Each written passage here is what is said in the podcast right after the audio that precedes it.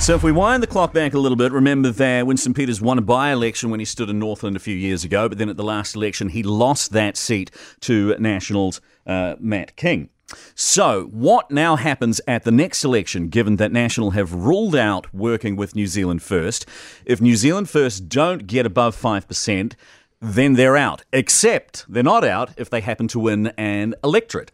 So that means we now have the situation not of Winston, but of Shane Jones deciding that he will run in Northland. Shane Jones is here. Well, he's actually not here, but you're going to hear him uh, saying he's confident that Winston losing in 2017 won't have any repercussions on the next campaign. No one is more popular than my leader, Winston Peters. That would be a, that would be to invite a beheading if I said that. So if they got rid of him in Northland, what makes you think you've uh, well, got a chance? Uh, uh, time in politics is not static; it's dynamic. With a possibly different take on things, the National Campaign Manager Paula Bennett is with us. Good afternoon. Good afternoon. Hi, Paula. So, if Shane Jones wins Northland, he drags a few MPs with him. National lose the next election, isn't that it? Ah, well, I'm pretty confident that actually National will, uh, with a bit of help from ACT and others, be able to form a government. So, I mean, our focus is pretty much on our own vote, and uh, can't say that uh, too worried about New Zealand first.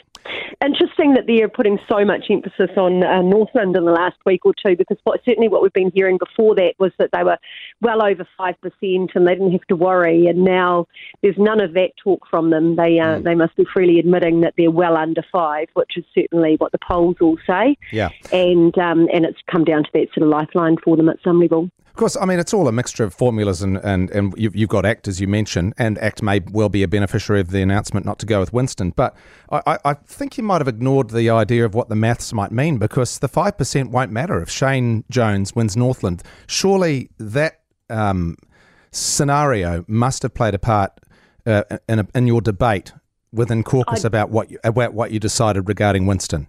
I just simply, no part of me believes that he will win Northland. So, Why? first of all, we've got, well, first of all, we've got an outstanding MP up there. He is working hard for them. They know it. He is one of them. He knows that it, they know that he is actually making a difference for them and working on their behalf. Um, Shane Jones doesn't have that kind of popularity. There's no two ways about it. We heard the same rhetoric from him um, about Whangarei last time, and he just didn't even get close when it came down to it. And we heard that he was a, you know, boy of Whangarei and he was going to take that seat and he didn't even get anywhere near it. In the by election, you've got to remember very different scenarios. So they were in opposition. It was almost a little bit of a protest vote. It was Winston Peters. They ran a very, very short, sharp, smart campaign. And I think we saw a really different scenario. You just you can't equate those numbers mm. in a by election with what we're perhaps looking at this year. I guess when we were first looking at this, I saw Shane Jones, of course, you know, one of the most experienced retail politicians in the in the country, and I had to do a bit of googling about Matt King, number forty one on your list. Um, it looks on paper like a bit of a mismatch. So, if, what's Matt done for Northland in the past um, close to three years? Well, Matt um, has worked really hard. So, as ex police officer, I mean, I wouldn't take his list ranking. He's a new MP and he wins an electorate seat. So, his list ranking is almost kind of irrelevant because he's getting into Parliament because he's a local MP. Mm.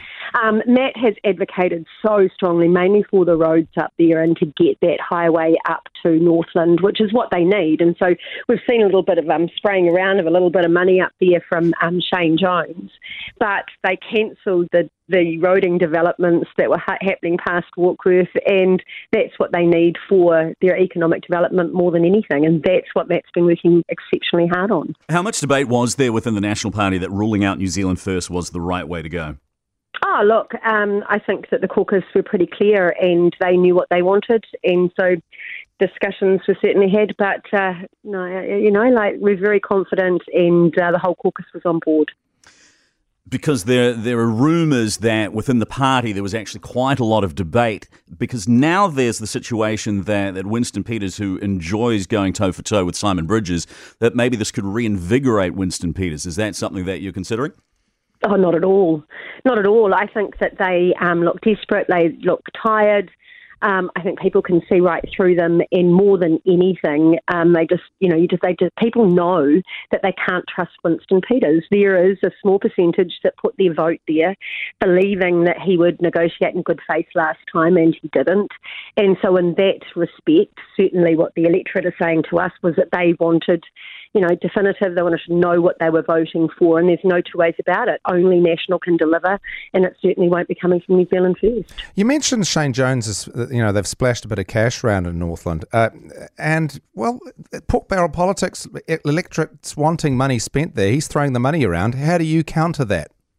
Yeah, only um, not not effectively. So it's not making a huge difference. It's a little bit here and a little bit there. And then what I hear from people is they're not actually getting the money.